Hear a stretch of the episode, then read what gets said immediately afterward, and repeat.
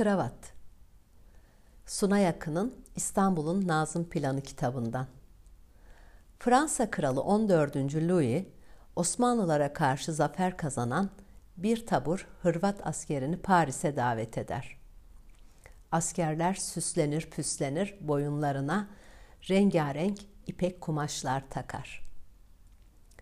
Zarafete ve gösterişe düşkün olan 14. Louis, kraliyet kravatlıları adına kraliyet muhafız alayı kurdurur. İşte kravat kelimesinin kökü süslenip püslenip boyunlarına ipek kumaşlar takan Hırvatlardan gelir. İlk kravatı Osmanlı hanedanına mensup Abdülhamit takmıştır.